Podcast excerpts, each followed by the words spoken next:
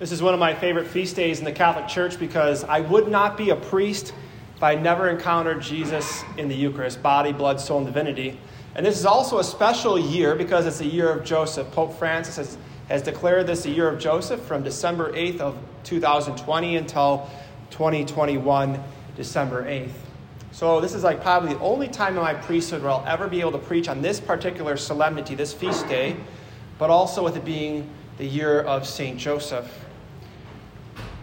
But that's like on me, right? So what I'd like to do is just call upon the Holy Spirit and pray so we can understand the gift that is before us in this holy mass. So if you please pray, Come, Holy Spirit, with me three times. Come, Holy Spirit. Come, Holy Spirit. Come, Holy Spirit. Heavenly Father, I ask that you send forth your Holy Spirit upon everybody here. And please give me the words that'll convert hearts today. Please open the ears, the eyes, the hearts, the minds of everyone gathered here. Help us, Holy Spirit, to come to know and believe in the true presence of the Eucharist. In Saint Joseph, head of the Holy Family, spouse of Mary, and foster father of Jesus, please pray for us and protect us, that we may be converted and transformed in this Mass, for this is the most important and holy thing we will do all week. We make all these prayers in the name of the Father, and of the Son, and of the Holy Spirit. Amen. This past week, I was able to go to the diocesan office, which is also known as the Curia, which means the heart, right? And as I go there, um, I go there for a program called Shepherd School, and it's where we learn how to be pastors, we learn how to be priests. And as we go there, um, each time we're learning about different people that work at the diocese and how they can help us at the Curia of the diocese. That can help us so when we have to do the hard things, like when we have to hire and fire, um, how do we deal with when we did something we shouldn't have done? Who is human resources there for? What do we do when there's conflict, right? Um, but when I was there, there was a priest there that you all will begin to know very shortly, and his name is Father Kyle. He'll be your new pastor. And he came up to me and he said, Hey, your birthday's coming up pretty soon, isn't it? And I said, Yes, yes, it is. And he said, Well, how old are you going to be? Because he's younger than me. And I said, Well, I'm turning 35. So um, on Wednesday will be my birthday. And as uh, I spoke with him, he wished me happy birthday, but I just began to take that uh, little prompting from Father Kyle and just pray about some of the, the memories of my birthdays. And one thing I hold dear in my heart, and so do my siblings. I'm the youngest of four, I have two brothers and a sister. Uh, one thing my dad always did on our birthdays is he had a special day for us. And it was a day where he would take off of work during lunch period, have an extended lunch period, which he rarely ever did, but he only did it on our birthdays. And he would uh, take us to one of our favorite restaurants. And then sometimes he would take us out to go get um, something to buy, go shopping for something. Um, and I was reflecting on, on, on my birthday uh, these past few days in light of our gospel reading today. Uh, by the way, my birthday is June 9th. Um, I live at 800 Elmwood Avenue, Oshkosh, Wisconsin, 54901. So if you want to send me a card, you're more than welcome to. Anyways, as I was reflecting on these things, one in particular stood out to me when my dad took me out, and I just, just loved that one on one time with dad. Just really enjoyed that time. Uh, but one time he took me out and we went to a sporting goods store and he asked, What did I want? And I said, I wanted baseball gloves, batting gloves, right? Uh, so playing baseball, because I thought that if I got batting gloves, then I'd be a better hitter and then I'd be happy. But there's, there's a lie there, right? There's a, a lie that if I get these things or I do this one thing, then I'll be happy. What is that one thing, or even many things for you, that you believe in that will make you happy that you think will make you happy, but you deep down know it's not going to make you happy?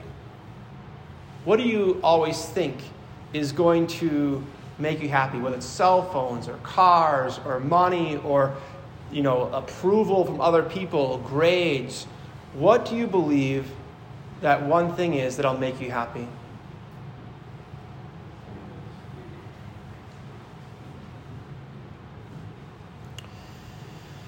In our gospel today, we hear about the, the consummation of Jesus' mission on earth and he comes to prepare. He's preparing a feast for his disciples. It's, it's the feast of Passover. And he, in the first half of the gospel, it's all about the preparations, all about the importance of this special day with the apostles. But not just for the apostles, because Jesus is God, He's eternal. It's also a special day for you and I. And that happens every single Mass on this altar. And I want you just to imagine that you're with Jesus. You're with Jesus at the Last Supper, and He's just looking at you, eye to eye, heart to heart. And I want you just to think of Him having a piece of bread in His hand. And He says, Take it. This is my body.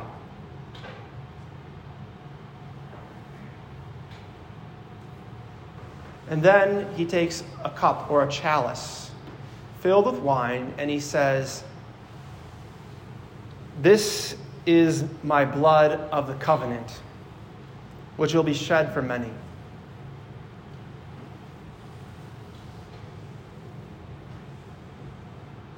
I don't know what goes through your mind or your heart or your emotions when you think of that, but just pause for a second and think of the, the God who you are with. This is the God of the universe. This is the second person of the Trinity. This is the same God who performed many miracles while he was on earth. And he wants a special day with you. He, his first miracle was changing water into wine at a wedding, right? This is the same God who walked on water. The same God who blind people became able to see through his prayer. The same God who allowed deaf people to hear, mute people to speak, lame people to walk. Some people were lame for 38 years people who had hemorrhages, and he healed them. The same God who was in the boat with the apostles when things are going crazy, the waves are pushing him around, and he just said, Quiet, be still. And he calmed it.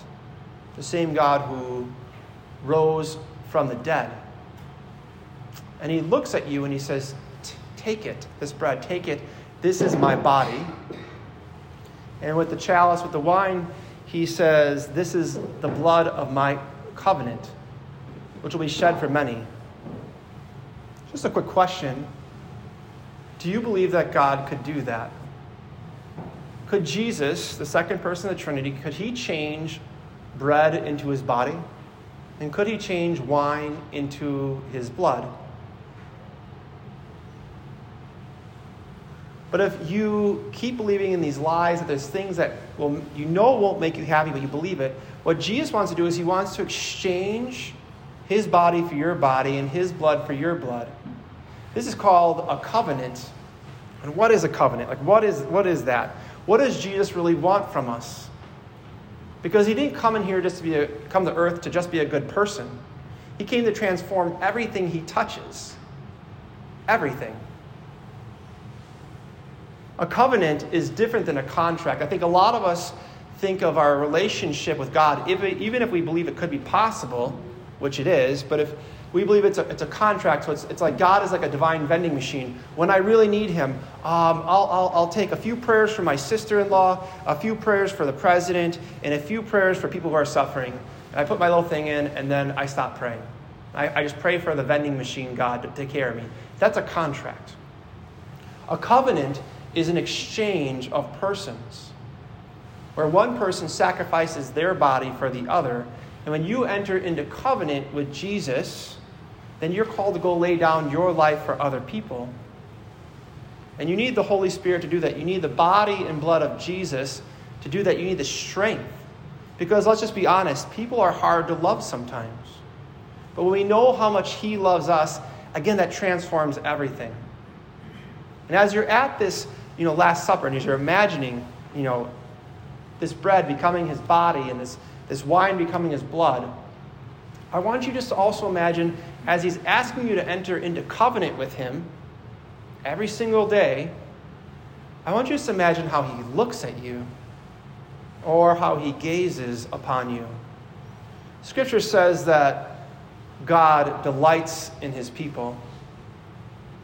It says that you are the light of his eyes. Scripture says that you are the apple of his eye. So that means when Jesus is doing this, he's excited to be with just you on this special day.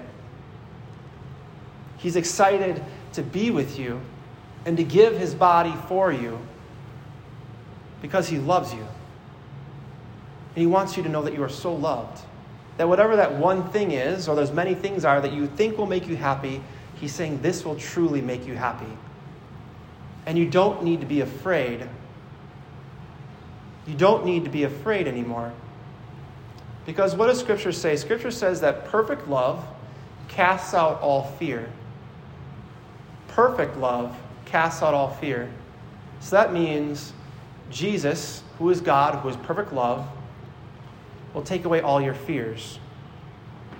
And this is what he's willing to exchange with you fear for faith, right?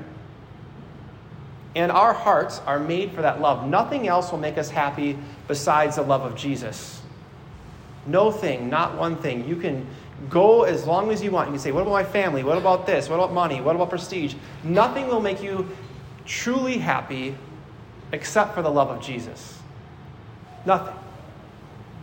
So we have to be honest and we have to place at every single Mass those things that hold us back on this altar. And we have to ask the Lord to transform them as He asks us to enter into covenant. But maybe covenant doesn't really do it for you. Maybe you're thinking, like, well, whatever, like, that's fine. Well, maybe a better word would be marriage. When I learned about this thing about the Mass, that the Mass is a wedding, it blew my mind. It wasn't a mistake that Jesus, the God of the universe, performed his first miracle at a wedding. It was not a mistake. Everything was intentional, everything was done with deep, deep love. So he changes water into wine as they run out of wine at a wedding feast. Because that's what God's wanted for all eternity. He's wanted to be one with his people, he's wanted to be wedded to his people. And that wa- water changing into wine is a sign that Jesus wants you to be drunk on his love. He wants to be totally fixated on his love, to know that all this stuff on the earth that won't make me happy, I'm called to be totally drunk on his love. And we look at the importance of marriages. We look at the first marriage and we go back to Adam and Eve. And, and the, that's when the fall happened. And we saw the break, the fall happen. But that also means restoration, rejuvenation, truth, peace, perfect love, mercy would come through a marriage, which is signified by the holy family, the marriage between Mary and Joseph. And I guarantee you, in this year of Joseph, Joseph wants you to know what I'm going to tell you right now. And this is going to get intense because this is the, the, the power of the Mass. One thing you'll hear Father, you'll hear Father Kyle say when he becomes your pastor, he's going to say, The Mass is for the mature. So we're going to have to mature up here for a second. When you're at Mass, the priest stands in the person of Christ. So I give Jesus permission to work through me. And we're at the Last Supper, we're at Calvary. What's happening is the priest is proposing to each of you to go into covenant, to go into marriage with Jesus as he gets down on one knee. So pay attention to that at Mass today.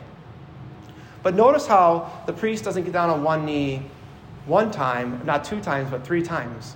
Again, why three? Well, he does it three times because anything done in threes means perfection. And we know that perfect love casts out all fear. So, what do we think about in threes at Mass? Well, holy, holy, holy. Lord have mercy, Christ have mercy, Lord have mercy. Lamb of God, Lamb of God, Lamb of God. Even Jesus talking to Peter and saying, Do you love me? Do you love me more than these? Do you love me? So as I call down the Holy Spirit and I, on, on the bread and the wine, and as I speak the words of institution, the bread changes into the body and blood of Jesus. The wine changes into his blood. Because could God do that? The God who created the earth, the universes, he walked on water, he healed. Yeah, I think he could do that. And as you come down the aisle, you are the bride. And what awaits you is the groom in the Eucharist. And when the deacon or the priest says the body of Christ and you say amen, what you're truly saying is, I do. You're saying, I do. Maybe you weren't ready to hear that. Maybe you weren't prepared, as the first half of our gospel is all about the preparations, to hear that. You know, even this, this week, did you take time to look at the readings? Did you take time to pray over the scriptures? Did you call a priest and ask to go to confession to have your soul cleansed to receive the body and blood of Jesus, which is a requisite of Catholics. In order to receive the Eucharist, we have to be in a state of grace. In order to receive a sacrament, we have to be in a state of grace. And it's often when couples get married, they go to confession. One by one, of course, but they go to confession and they cleanse their souls so they can enter into covenant with each other so they can lay their lives down for each other to bring restoration, to bring peace, because they love the person so much that they're marrying that they want little ones around, little versions of their husband or their wife around because they love them so much. And that's what Christ wants in you and me. He wants little Jesuses around. And that's why at this particular Mass, after Mass, we're going to take Jesus, the consecrated host, his body, and go around the block and do a procession. Because we believe. And maybe it takes a lot of faith, but we believe we walk by faith and not by sight. Our heart tells us that we're created for this love. And that, that love, as you're, as you're thinking about you know, Jesus saying, take it and eat, or you're thinking about him saying, this is my blood of the new covenant, the new marriage, that should like our jaws should drop at that. We should be like, what? Oh my gosh, that is so beautiful. And that's why it's amazing to be Catholic. And as your jaw is open, it's open for a reason. As your mouth is open, it's so he can place his body and blood inside of you. And as you go back to your pew, you shouldn't be thinking, what is deacon or what is, what is father doing? You should be entering in there and surrendering on the altar of your heart those things, those lies, back to the Father and saying, I don't know why I believe in these lies. I ask you to take them. These things I think will make me happy. And I enter into this special day with your Son, and I rest in Him, and I never want it to end. That is the beauty of the Catholic Church. That is what God has designed for all eternity. And He knows that you and I need that. But we also need silence to really recall and think about those things, those lies we believe in, the things we think will make us happy, and we're called to place them on this altar. And then when you come down the aisle, pretty much open mouthed because you're at like at awe at this goodness, will you say I do to the proposal? And will you give him those lies? Will you give him those things that you think will make you happy, but they won't? Because again, only Jesus will make you happy. And he wants this special day just for you. And I can guarantee you that St. Joseph wants to help you. He wants you to know how much his, his son Jesus loves you. And he wants you to know that he's here. He's present in the Eucharist, and you can always turn to Him. So we take a moment of silence. We turn off the world, we turn off our fears, and we pause. And we place it all on the altar so we can enter or even re enter into covenant with the God of the universe who loves you. We ask St. Joseph to pray for us. We ask for the Holy Spirit to fall upon us again, to transform us as Jesus is transformed into this bread and this wine. Come, Holy Spirit.